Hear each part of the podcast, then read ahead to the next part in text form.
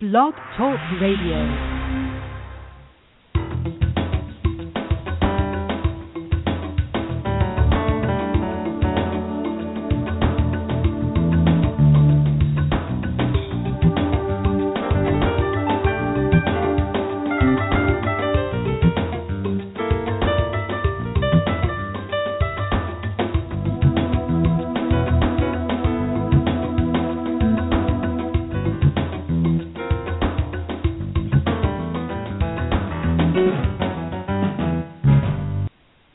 Welcome to Straight Talk Radio, where we talk about technology or business, politics, and culture.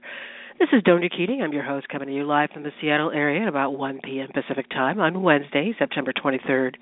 Listeners, you can dial 646 378 0261 We'll patch you in for live on air questions or comments, and uh, you can press one on your keypad to let us know you're ready, and we'll patch you in.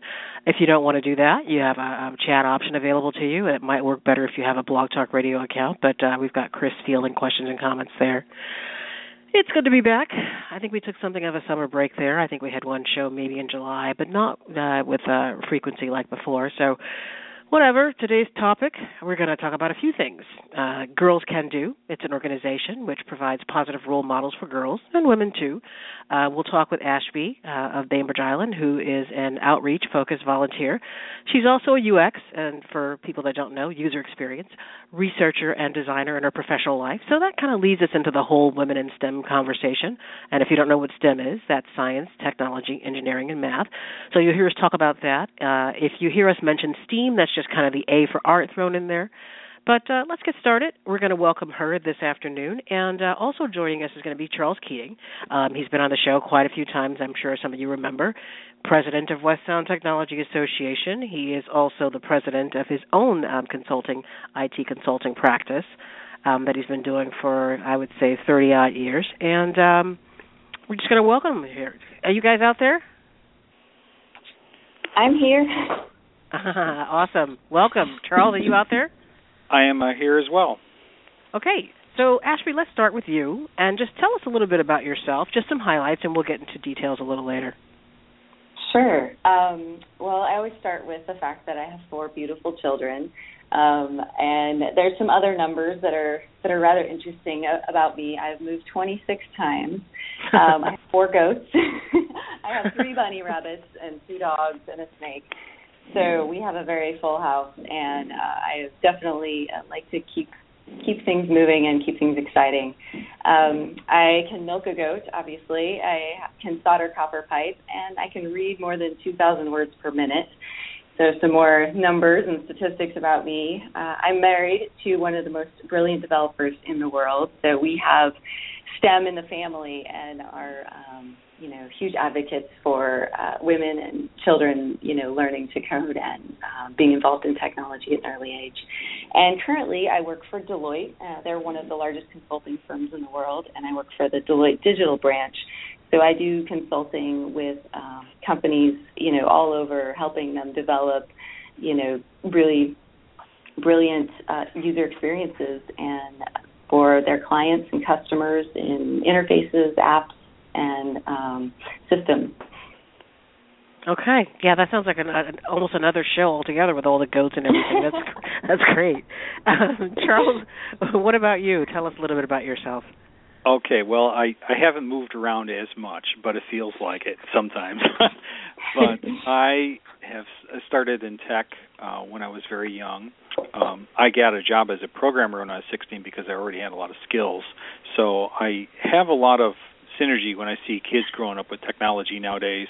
it's a very familiar experience to uh, how I grew up, and the whole idea of, of seeing you know more women in STEM is obviously keen to me because I have a 10 year old, soon to be 11 year old uh, daughter, and she's into programming and, and STEM, and I don't think it's a a sideline career so much anymore as much as one of something that has to be integrated into everything. So I think it's a very important conversation. Uh, you and know, most my people. background, West Sound okay, go ahead. I was going to say. As you did. I was going right. to say, and, I, and I've been president of West Sound Technology Association since 2009. I've been on the board since 2002. You were president from 2002 to 2009. So we've we've together kind of husbanded the West Sound Technology Association for many many years, and and it's not our only initiative. We obviously run multiple businesses, technology and IT consulting.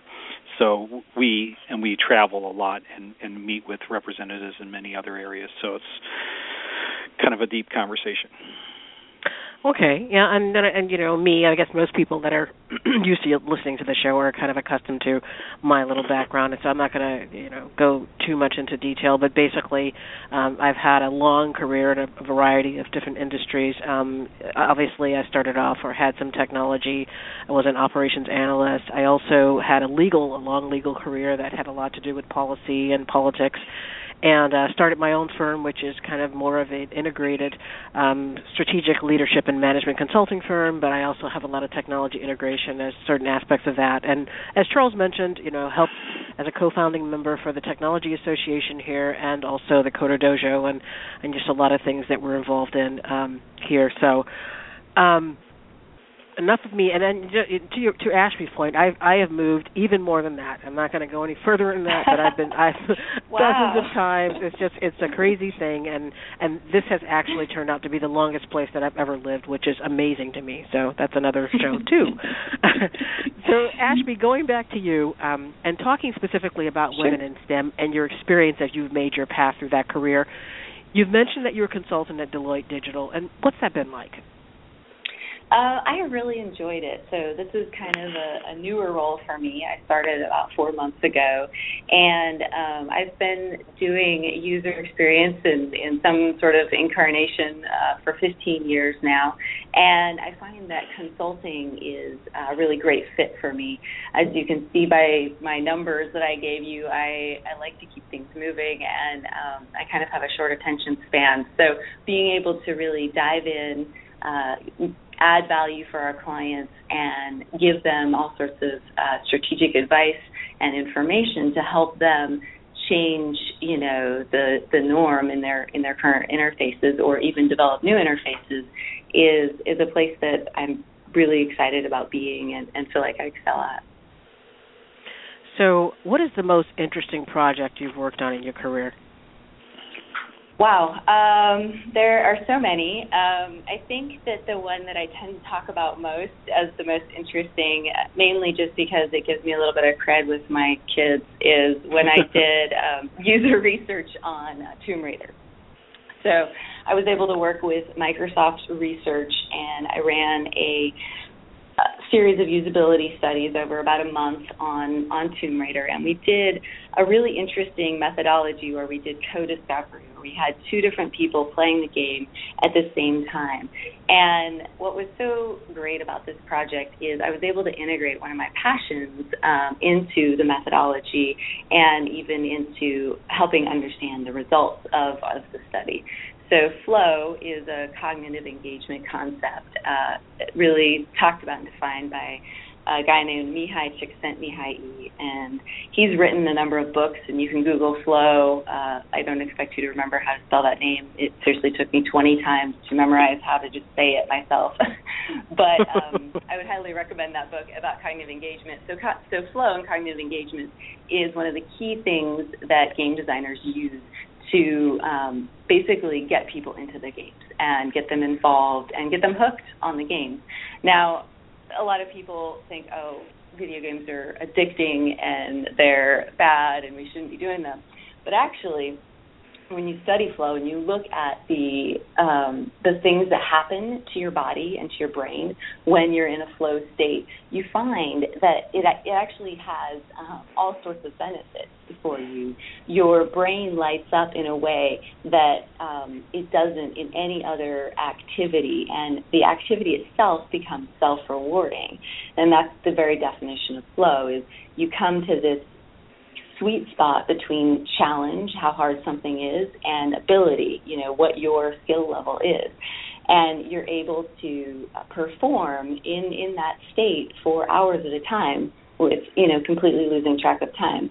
And they've done studies recently where they found that people who regularly reach a flow state actually have better health, um, are less depressed, and have uh, other health, you know, other benefits like you know lower blood pressure, by you know reaching that flow state and having that chemical release in your brain when you are doing engaged in a self-sustaining activity.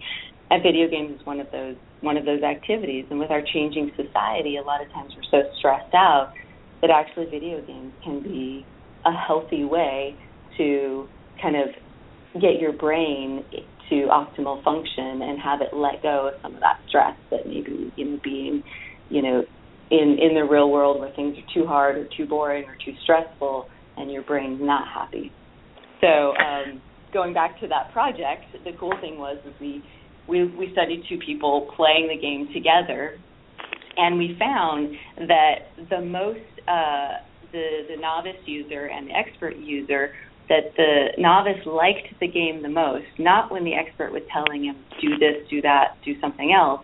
It was when the expert user was actually just giving them strategies for engaging with the game and teaching them how to play from a strategic perspective rather than, you know, pick up that torch off the wall and then go look at that thing. Instead, they were saying things like, look around your environment and see what's next and start observing these things and and really helping that person engage with the game and and so the theory was after the study that um, you know, the more that in-game tutorials can simulate an expert user, then uh, the faster the novice users will engage with the game and reach a flow state.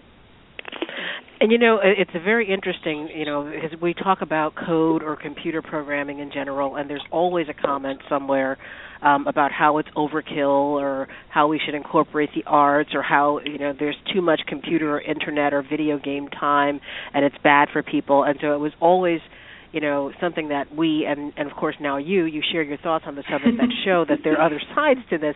And it spills into yeah. and i'm going to let charles jump in and have some comments on this too. It spills into some of the experience that happens um, with the coding that we're doing and with the coder dojo. And you can see the model um, the disruption to the model that's been out there including for education where you're trying to flip the classroom and flip the way of thinking so it's not just about who's advanced who's a beginner it's really about the strategy um, and having a mm-hmm. mentor that is there to facilitate, but mostly mm-hmm. um, getting that strategic, kids teaching kids, helping one another, looking at it from a different perspective, and having more of a reward from that. And then, you know, kind of jumping off from that point into a leadership uh, mode where you start thinking, well, who else can I help, and what else can I contribute, mm-hmm. even if I am advanced than other kids in the class. So I know it's kind of uh, different, but a, another parallel to what we're talking about in that, you know, looking at the satisfaction piece and and how. Um, uh, more at ease people are when they're doing certain activities that are related to coding or computer programming or even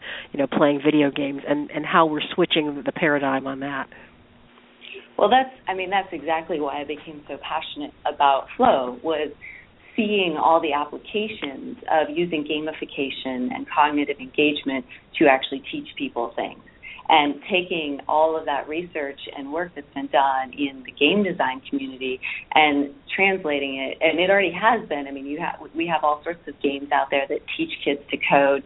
And mm-hmm. you know the model of having the expert and the novice you know both peers one teaching the other just like you were saying. And it's funny because i have had two experiences with people engaging with coding just in the last couple of weeks. One is my son. Um, he just started a new school where they have a programming class, and and we were really excited about that. And he um, has gotten so engaged with the curriculum that one night he came to me and I said, you know, sweetie, it's bedtime. You got to go to bed. And he said, but mom, I just have to build this one feature in my game, and I can't stop thinking about it.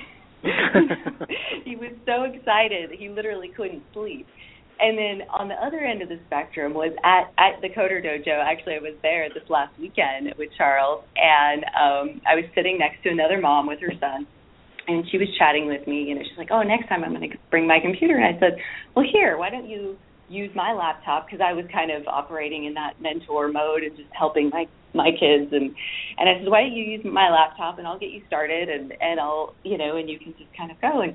And I you know, put her on the Codecademy, and, you know, she just she's like, Oh my gosh, this is so easy and she you know, I think like a lot of people and especially women, mm-hmm. they have a behavior they have behaviors modeled for them throughout their life of women being uh, scared of technology or being, uh, you know, disinterested in technology or feeling like technology is not for them, and it creates a block. And even though she actually is a designer and worked with sophisticated software like Illustrator and you know Photoshop, she'd never really opened that door to code. And so just she was able to write a few lines of code in and be able to actually do things within a matter of 20 minutes. And then I was able to kind of show her how you know you can expect you know inspect element in any web page and look at the code underneath. And i even you know my favorite parlor trick is to uh show people how they can change news headlines you know on right. cnn by going in there. And i you know we were making silly comments about politicians and the news headlines. And she just you know it was just amazing how engaged she got in code just from those those two little bits. And so you know, age and gender really aren't a factor when you engage people in what they're doing.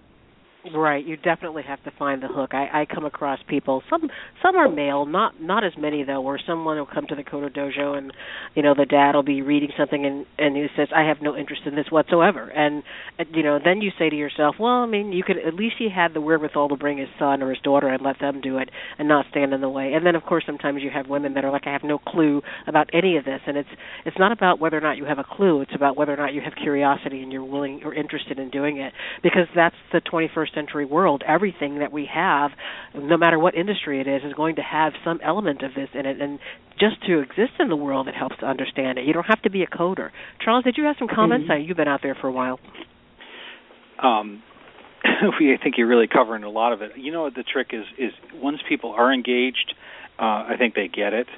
The problem I think we're always running into is expectations and resistance to a lot of change, and I think that comes at a couple levels one when people attend it's it's such an ingrained thing to come to a quote unquote a class and want to be taught something rather mm-hmm. than this flipped classroom model where there's mentors and you lead on something but then they they're supposed to jump in and take initiative which I think is a key skill that's going to be absolutely required going forward you're not always going to have somebody telling you here's the area you need to look at you know it's like an entrepreneur versus somebody who just works in a business they mm-hmm. have to figure out a certain model and I think we're we're we're we're teaching and training this into the children so that they get you know you're responsible for your own learning. It's not just sit there and you're a sponge and you soak it up. You actually drive the learning process.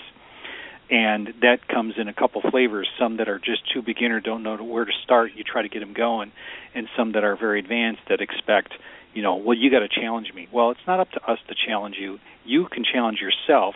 We can provide some tools and some guidance but you got to work with us it's not like we can design 30 different classes for 30 different kids and have them all challenged at the same level. There are going to be different things going on. So, you know, we lose some at the top end, we lose some at the bottom ends, but we're trying to really kind of work, and hopefully people will get it over time, and some of them will come back. And I think you've done a really good job. Some some people have said one and done.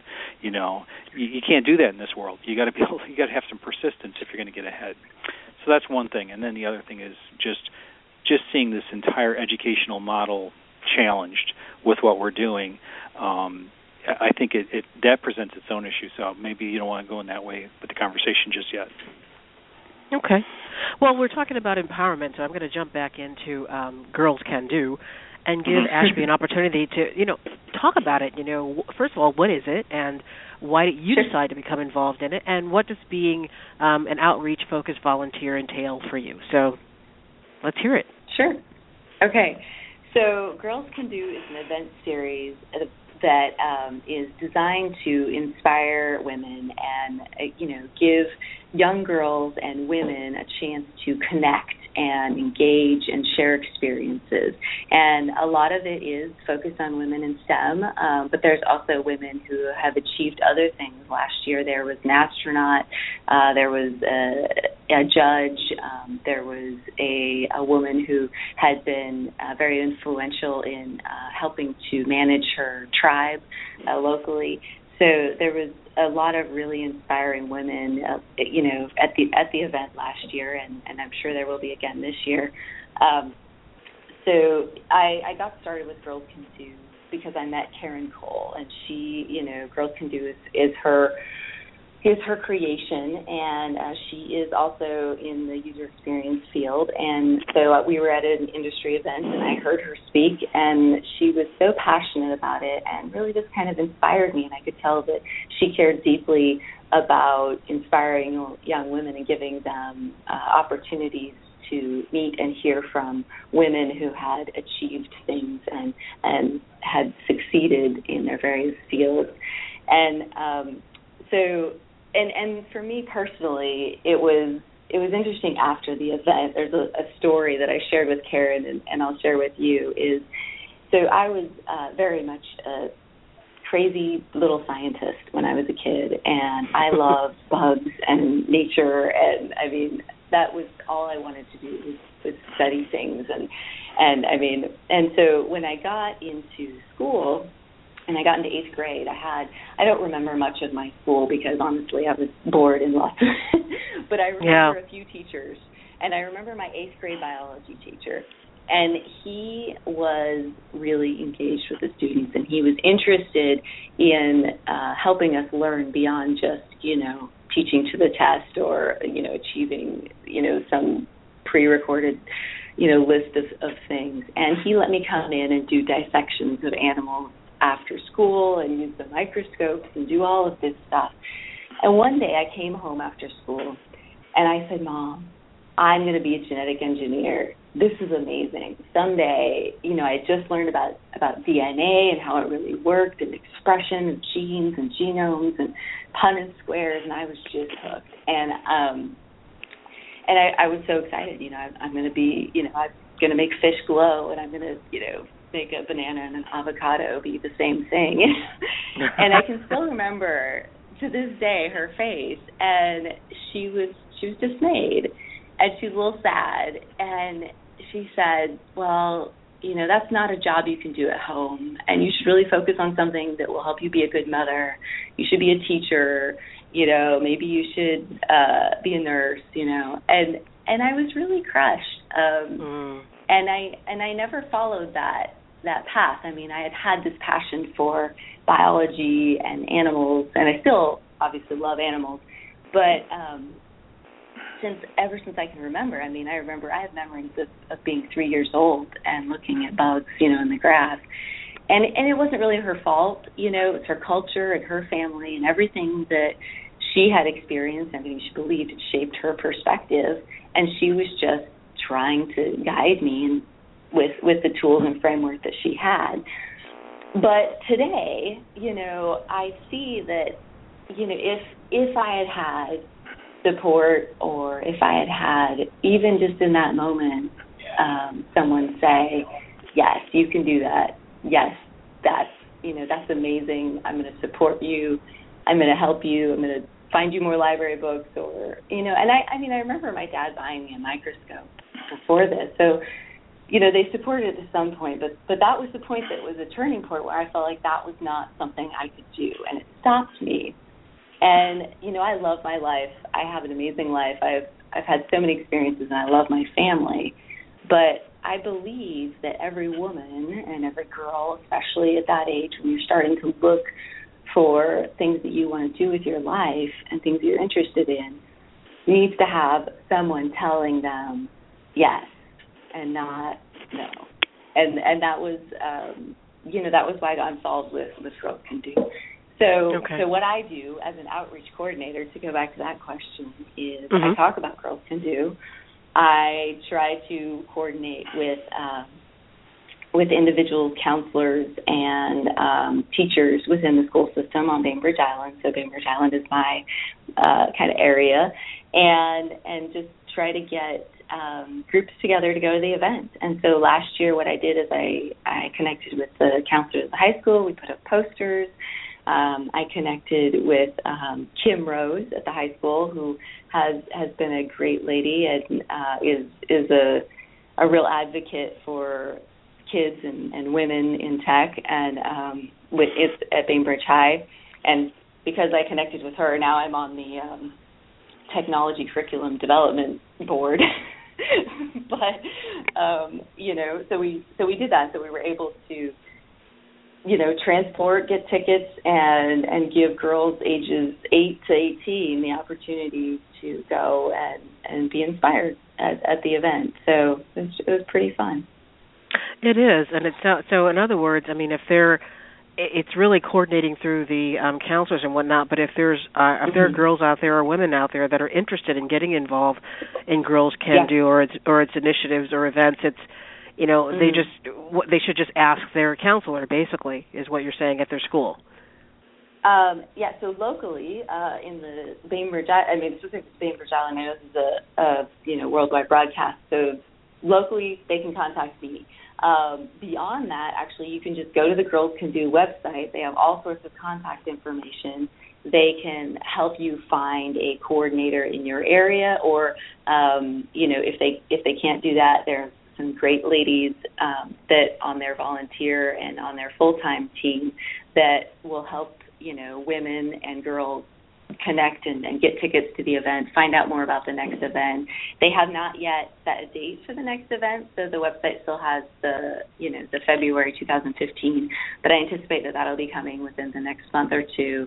Um, so so there's there's information online, and honestly, anyone can can contact me uh, whether it's through Twitter. My Twitter handle is my name, Ashby Fiser, and I have a website that also has a you know email contact form, you know, and they can fill that out. There's there's lots of different ways to connect to Girls Can Do, and I think one of the most important models of Girls Can Do there's there's two really is one is having teachers uh, really take the initiative in identifying girls who are at risk or girls who are interested that are in their classes and taking the initiative to take them to the event.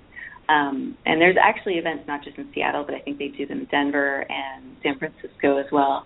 And the other model is mothers um, really being that role model and taking their daughters to the event. And that's what I did last year.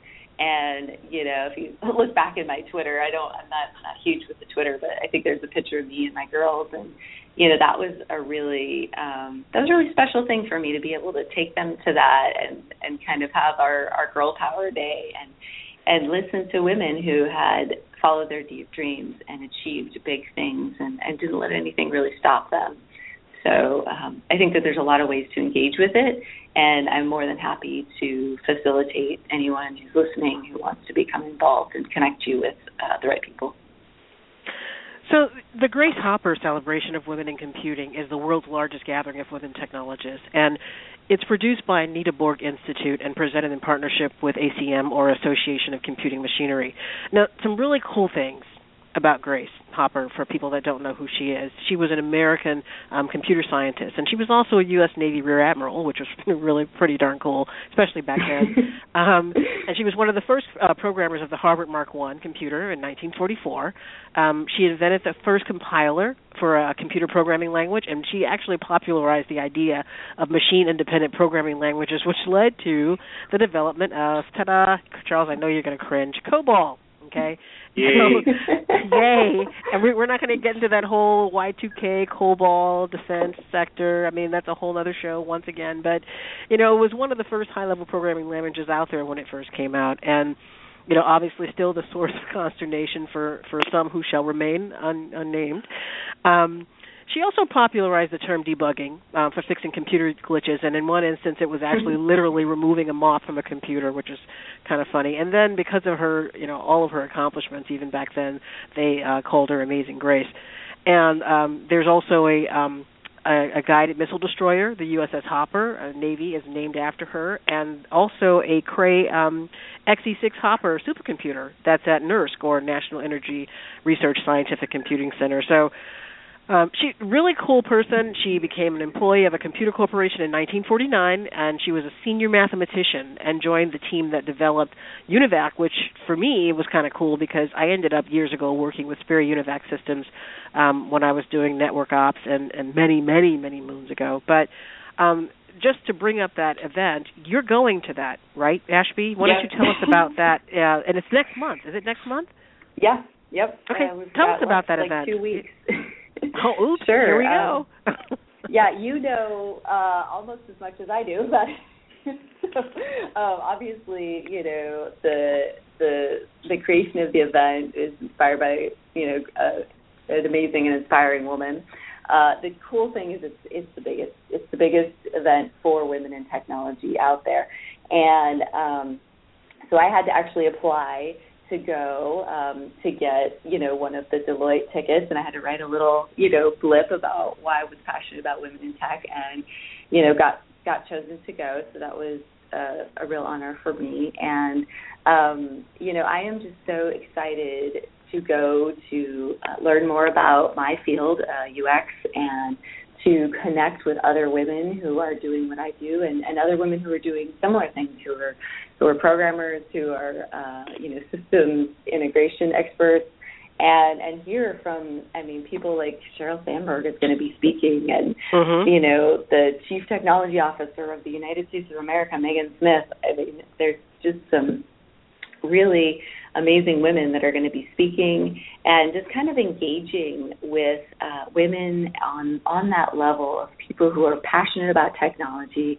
who are passionate about you know breaking glass ceilings and and uh, helping other people and inspiring you know the younger generation to engage in technology for you know the rest of their lives. And so uh, yeah, I, I'm excited, and and then I will come back and I will be doing a, a brown bag event at, at my office to talk about the different speakers and and what I learned, and you know, kind of carrying it forward and um, helping other people connect to that same you know passion and ideation. I would love to facilitate having something like that over here for girls, like some kind of an event that's introductory mm-hmm. that then links them back to girls can do and, and some of the things that they're doing over there. Charles, you've been listening to some of the the uh, all of the conversation. What am I talking about? Unless you're like not listening, but um, you know I'm about here. the whole. Yeah, I, I knew you about the whole thing, and, and we're very, very, very different parents. From you know, we are extremely. We're we're definitely geeks. We've grown up as geeks. We've always been geeks we were lucky enough to find one another and be geek, you know, a geek couple, and now we have a geek kid. And so I mean, we're almost the other extreme. I mean, anything that she wants to do that's science or technology or math related, we've encouraged everything. And she's also very well rounded because she's got other pieces, you know, with sports and and foreign languages and Mandarin and, and so we we are just you know, and uh, Ashby, you're the same way. I mean, we really just encourage our kids so much to just explore you know their full potential. But my point is, my question is to you, Charles. What are your thoughts about you know girls and empowerment and women in tech and you know how they could even start to? And I'll ask Ashby the same thing: how they can start to get involved in technology careers and where they should start. Well, one thing I want to just make an affirmation, and that is, even though we're both geek parents, and Meryl has been interested, and we've done everything to instill that there still seems to be some factor, and I think this is why these efforts are so important. Where you know one day they come back and they feel discouraged. You know, has somebody told you that you're not good at this, or tried to discourage you from this? And you try to get your handle around it to make you know to find out are they really having trouble or are they being discouraged from pursuing something you know and that's a piece that i'm still even struggling with uh with our daughter and it's like i want to make sure you know she feels she has every opportunity out there. And i think there's these subtle signals out there all the time that basically said oh no you can't do that. You you know you're you're not expected to do that. And i don't know if that's just cultural programming or what. And we have to kind of counteract that. So i'm just i just wanted to make this affirmation that these explicit overtures to counteract these subtle messages is something that's valuable you're actually trying to counteract something that basically is there. It's not like it's just something that's hidden. Well, maybe it is to a certain degree, but it's also something I think that's very explicit, and I think you you end up dealing with it all the time. Does that make sense? Yeah. Well, I'm sure it trickles down in a lot of different ways. I mean, obviously there's the the gender issue, and then of course there's even for me as a woman of color. I mean, the expectation that I'm going to be a geek or or even intelligent is, or educated is you know something that you have to much less science or math or technology. So but you know it i look at it differently in the 21st century than i think other people do. I don't wear it as a badge or as a you know woe is me. I it i consider it somebody else's issue. And so i am always focused on what I want to do and how I'm going to to go and do that. And so that's sort of the way that I'm empowering our daughter to think about things. Like you can't get down in the dumps about the way that someone misperceives you. That's their problem, not yours. You know, the only reason why it matters to you is if they're trying to um, overtly stop you from doing something, and then that's where your strategies and your resilience, you know, those things come into play. But otherwise, you know, it's just it's like a, a flea on the shoulder. You just got to flick it off and keep going. Um, so, Ashby, about you and your comments, women and girls getting involved in technology careers, and where do they start, and you know, what's what are your thoughts on that? Um, I think that you know, I think number one, parents need to be supportive. I think that for kids and for uh, girls specifically, oftentimes women who are not uh, comfortable with technology and they don't model that behavior for their daughters. So mm-hmm. I think, you know, women as women, as mothers, we need to show our girls that we are comfortable with technology. And if we really aren't comfortable, then we need to put our girls in situations where they are going to see other women who are comfortable with technology and who are comfortable with science and who are comfortable with math and who are, you know, don't have because I think fear and I think fear and acceptance, I think those are two of the big issues. We have you know we have that fear and we have that uh, you know disinterest modeled and then that's what the kids pick up on and if that for some reason they are so interested in it that they they get past their what's modeled for them well then we have an entire culture which does not reinforce the you know the image of women in technology. I mean, it is a huge, huge problem in my industry right now. Not mm-hmm. necessarily in UX per per se, uh, where that that has actually come pretty far, but in um, in programming, in you know anything that kind of goes beyond just research. You know, it's like it's okay if you're a girl, you can research it, but then actually, you know, building prototypes and and doing you know the code and then integrating the system and, and understanding how how all this technology works together you know that's still just you know ninety percent eighty percent men and so and i think it we're kind of in that place where where we were in the nineteen fifties you know in the nineteen fifties where there was a very kind of uh, prescriptive model of you know women women stay at home and they take care of the kids and do their responsibility, and you know the men go out and they work and there was very clear division of, of roles and responsibilities. And over the past 50 years, you know those walls have broken down.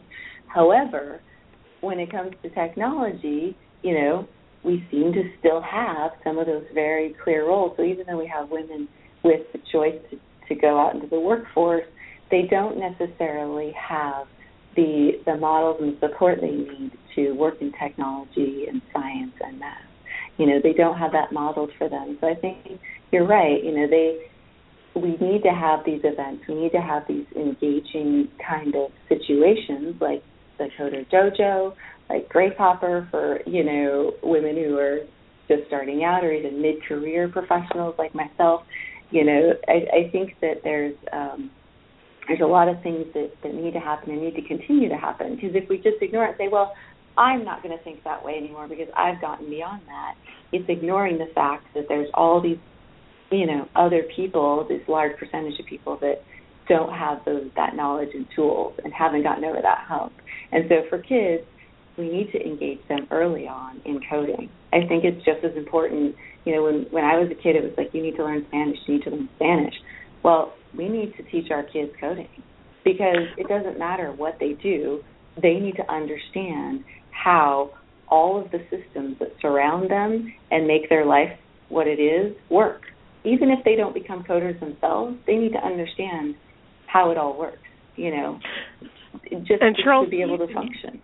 Uh, yeah, and Charles, you referred to it, which was a while ago when you did a column for uh, Kitsap Business Journal, um, IT as a second language.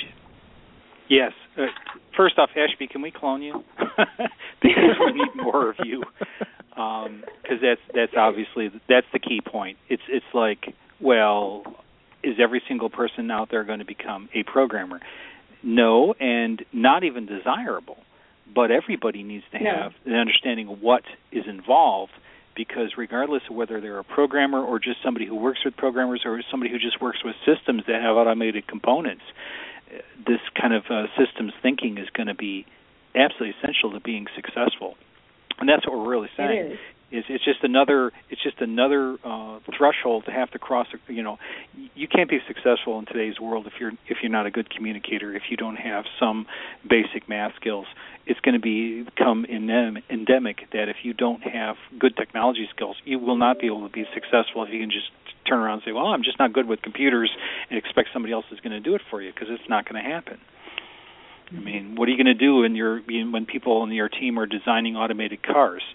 And uh, you know you don't have a job as a taxi driver anymore. You're going to be designing the next automated car that's going to be driving everybody around. Yeah, yeah, and it, and it kind of reminds me of some of the stuff that we're dealing with. With it now, the uh, conversation is sort of shifting in terms of the what you can't do when you talk about girls can do or you know whoever um, it's a well you can't do this because you don't have access to technology or you can't do this because you don't have access to funding or you know so there's a lot of emphasis on what you can't do and the way that we counter that is we try to find ways that are, you know, independent of having a computer. Obviously, it would be nice if everybody could have one, but there are other exercises and, and other opportunities that are out there that don't require it that still allow them to get the brain food that they need so that they don't feel like there's this one barrier between them and getting access to something that's important and that's what keeps the flow going in a lot of ways. And then, you know, there are other programs like Ada Academy that Technology Alliance started. So there's a lot of little pockets of of um, initiatives and offerings that can, you know, go beyond the traditional educational um, set up to to help some of these girls and other kids and underserved communities get access to things that they otherwise would not if they're dependent upon you know this large overstructure of of the uh, you know in, institution of education to provide them with this. Because education is really a 24 hour 7 day a week 365 day a year lifetime thing it's not something that's that's going to just shut off and shut on when you walk into a classroom. And I think that you know, kind of reinforcing that is is what helps people get access, more access, um, and and self empowered to do some of these things. Um, any other thoughts that you guys want to share about this subject? Yeah, actually, I did. Uh, I wanted to touch on um, young girls who are interested in. So we, I talked a lot about what parents can do, but I think you know, if you are 16 or if you are 12 or if you are 18 or even 21 and you're interested in a technology career or you you know or you don't know what career you want and you know you think that well I need something to mm-hmm. find somebody find a woman who is doing that career who you know or is connected to somebody else in that career because I think almost every woman I know who works in technology is willing to be your advocate or your mentor or your support in order to help you achieve your dreams. I, I don't mm-hmm. know one woman in in you know there's not a lot of us around. Sometimes I feel like I'm the only one on Bainbridge Island. but, You're but not. I, every woman. I know I'm not, but but I that's my point is, is, is that there are women there are women on Bainbridge Island. There are women everywhere who do these careers, and if if a if a 17 year old girl who wants to do something, whether it's you know criminology or programming or UX or any anything technology related, find a woman, even if you're just Googling on or going on Facebook, find a woman, ask your friends, find somebody who does that career, ask them for help. And you know what? I guarantee they will give you some of their time or they will help you find someone who can help you. I think that there are so many people out there willing to pass the torch and, and eager to pass the torch. I agree. I agree with that. Any other final thoughts from you, Charles? Um, no, I just second that. I mean, I think we just need to continue to, to make these efforts out uh, available and to continue to encourage women, girls, young girls, uh, to take up STEM careers and have more of that happen. It's going to it's it's absolutely essential uh, to our vitality.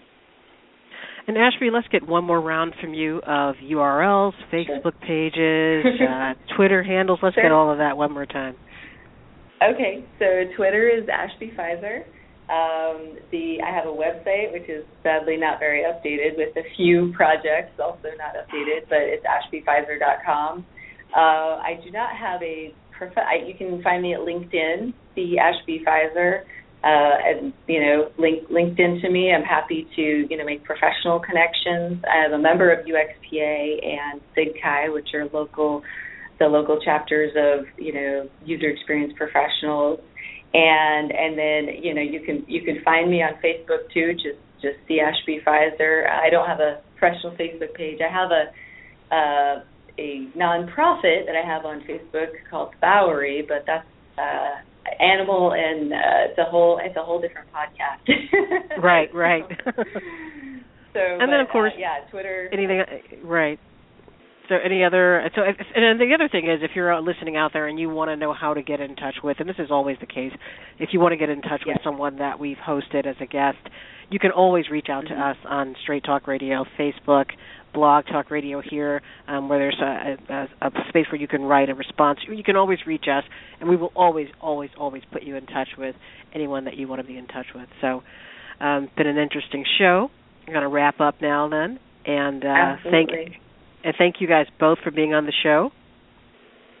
Awesome. Thank you thank so you. much for having me. I really enjoyed it. Oh, we've enjoyed having you too. So we're going to go ahead and uh, thanks to Ashby and Charles for hanging out with us today and to all of you for tuning in. You can listen to this live broadcast as a podcast now on our Blog Talk Radio site right here where you are. We're also syndicated, quote unquote, on iTunes, Stitcher, and TuneIn. You can follow us on Facebook, as I mentioned earlier, at backslash STR8 Talk Radio. That's Sammy, Tommy, Roger, the number 8, and Talk Radio.